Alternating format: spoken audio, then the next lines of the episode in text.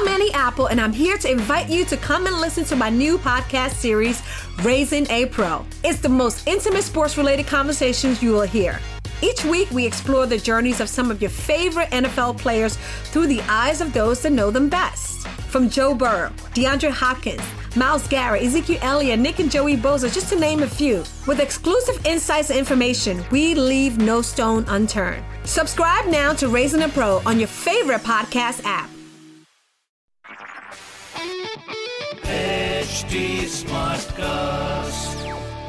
आप सुन रहे हैं एच डी स्मार्ट कास्ट और ये है लाइव हिंदुस्तान प्रोडक्शन बातें कोरी बातें नहीं होती उनसे एहसास भी जुड़े होते हैं। कुछ बातें दुख देती हैं तो कुछ गुदगुदाती हैं। कुछ तीर से चुप जाती हैं तो कुछ बन जाती है हमारे चेहरे की हँसी। हेलो जी मैं पूनम जैन तेरी मेरी बात में। उम्मीद है आप ठीक होंगे। आगे भी अपना ध्यान रखिएगा। हम भारतीयों की देसी एक्सरसाइज है योग, जिसका लोहा दुनिया मानती है। पर हम तो हम हैं। सेहत के जो सबसे आसान और सस्ते तरीके होते हैं, उन्हें हम सबसे बाद में आजमाते हैं। चलिए इस बार थोड़ा खुद को बदलते हैं। इस बार योग दिवस से पहले हम खुद को थोड़ा योग के लिए तैयार करते हैं। क्या है योग? किन बातों का रखे ध्यान? तेरी मेरी बात में इसी पर बात।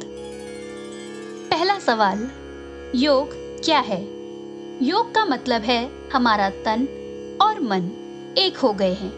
हम कितना ही मन की बात करें, लेकिन तन को साधे बगैर कुछ नहीं होता। और कितना ही तन की बात करें, मन को साधे बिना काम नहीं चलता। तन और मन एक लाइन में होने ही चाहिए। और इसे एक लाइन में लाने का काम करता है योग। योग में हम अपनी सांसों से जुड़ते हैं, हम खुद से जुड़ते हैं, अपनी दुनिया से जुड़ते हैं। योग जोड़ता है, तोड़ता नहीं। यह एक किस्म का अद्वैत है। अगला सवाल है योग किस समय करना चाहिए? योग के लिए सुबह का समय बेस्ट है। रात में नींद के बाद सुबह शरीर हल्का होता है, पेट खाली होता है। तो सुबह उठ के पहले गुनगुना पानी पिए फ्रेश होने के बाद ही योग करें। योग के समय पेट और मलाशय खाली होने चाहिए। अच्छा अब अगर सुबह समय नहीं है तो आप दिन भर में कभी भी योग कर सकते हैं। बस भोजन और योग में कम से कम दो घंटे का अंतर ज़रूर रखें। शाम में योग करते हैं तो दोपहर में हल्का भोजन करें। अगला सवाल है कि भोजन के तुरंत बाद योग क्यों नहीं करना चाहिए? भोजन के बाद हमारा शरीर उसे डाइजेस्ट करने का काम करता है। इस कारण हमारी एनर्जी और मसल्स पूरी तरह योग पर फोकस नहीं हो पाते। डाइजेस्टिव ट्रैक में यदि भोजन है तो योग करने पर वॉमिटिंग एसिडिटी और बेचैनी हो सकती है। केवल वज्रासन ही है जिसे हम भोजन के बाद कर सकते हैं। अगर किसी को अस्थमा है डायबिटीज़ है या फिर जल्दी थक जाते हैं तो योग से करीब आधा घंटा पहले एक फल शहद पानी या फिर ग्रीन टी के साथ कुछ बिस्किट्स ले सकते हैं।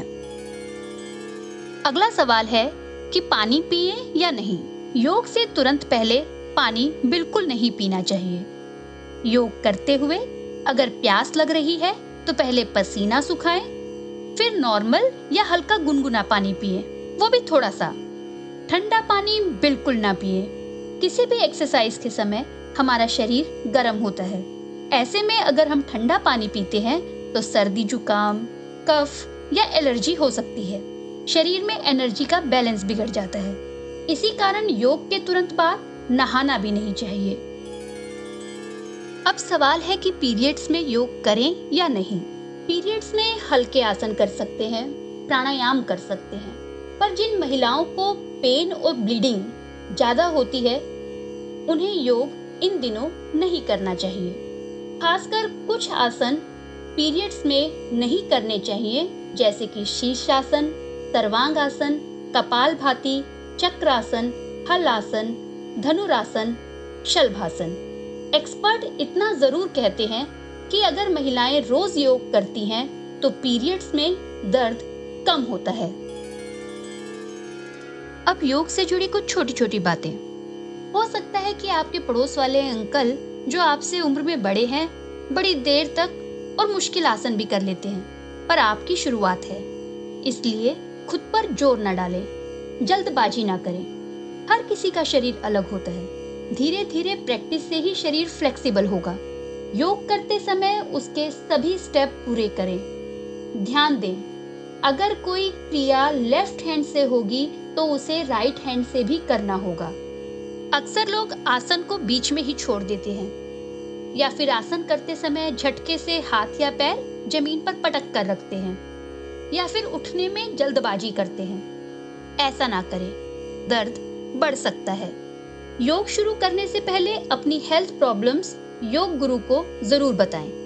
कुछ क्रियाएँ बहुत आसान लगती हैं, पर उनको करना हमारी समस्या को बढ़ा सकता है, जैसे एड़ी पर बैठकर जब हम आगे झुकते हैं, यह बिल्कुल नॉर्मल योग क्रिया है। पर ऐसा करना हमारा बीपी भी बढ़ा सकता है। इसी तरह अगर घुटने में दर्द है या ऑस्टियोआर्थराइटिस है तो चौकड़ी मारकर बिल्कुल ना बैठे। स्लिप डिस्क की समस्या में भी बहुत ध्यान रखने की ज़रूरत होती है कि हमें आगे या पीछे नहीं मुड़ना। अब बात सांसों की। आसन करते समय सांसों पर ध्यान रखना बहुत ज़रूरी है। अच्छा क्या कभी आपने अपनी सांसों को आते जाते देखा है? हम जिसे माइंडफुलनेस कहते हैं, वह योग का ही एक अंदाज है। कुछ देर ढंग से सांस लेना, अपना ध्यान सांसों पर फोकस रखना हमें तरोताजा कर देता है। तनाव दूर होता है, बेचैनी दूर हो जाती है। तभी तो हम बार बार डीप ब्रीदिंग डीप ब्रीदिंग का मंत्र जपते रहते हैं। पर पता है, ज़्यादातर लोग गलत ढंग से सांस लेते हैं। जब हम कहते हैं कि गहरे सांस लें तो इसका मतलब है कि सांस लेते हुए पेट बाहर आना चाहिए और फिर सांस छोड़ते हुए पेट अंदर। एक बार अभी करके देखिए कि क्या कर रहे हैं। सांस लेते समय पेट अंदर जा रहा है या बाहर? योग गुरु बी के एस आयंगर कहते हैं, शरीर हमारा मंदिर है। हमारी आत्मा इसमें रहती है। हम इसमें रहते हैं। हमें इसे पवित्र और स्वच्छ रखना चाहिए। तो अब की बार आप भी योग शुरू करें। और मुझे तेरी मेरी बात के हैंडल पर बताएँ कि ये बातें आपके कितने काम आई। इसी के साथ टाटा!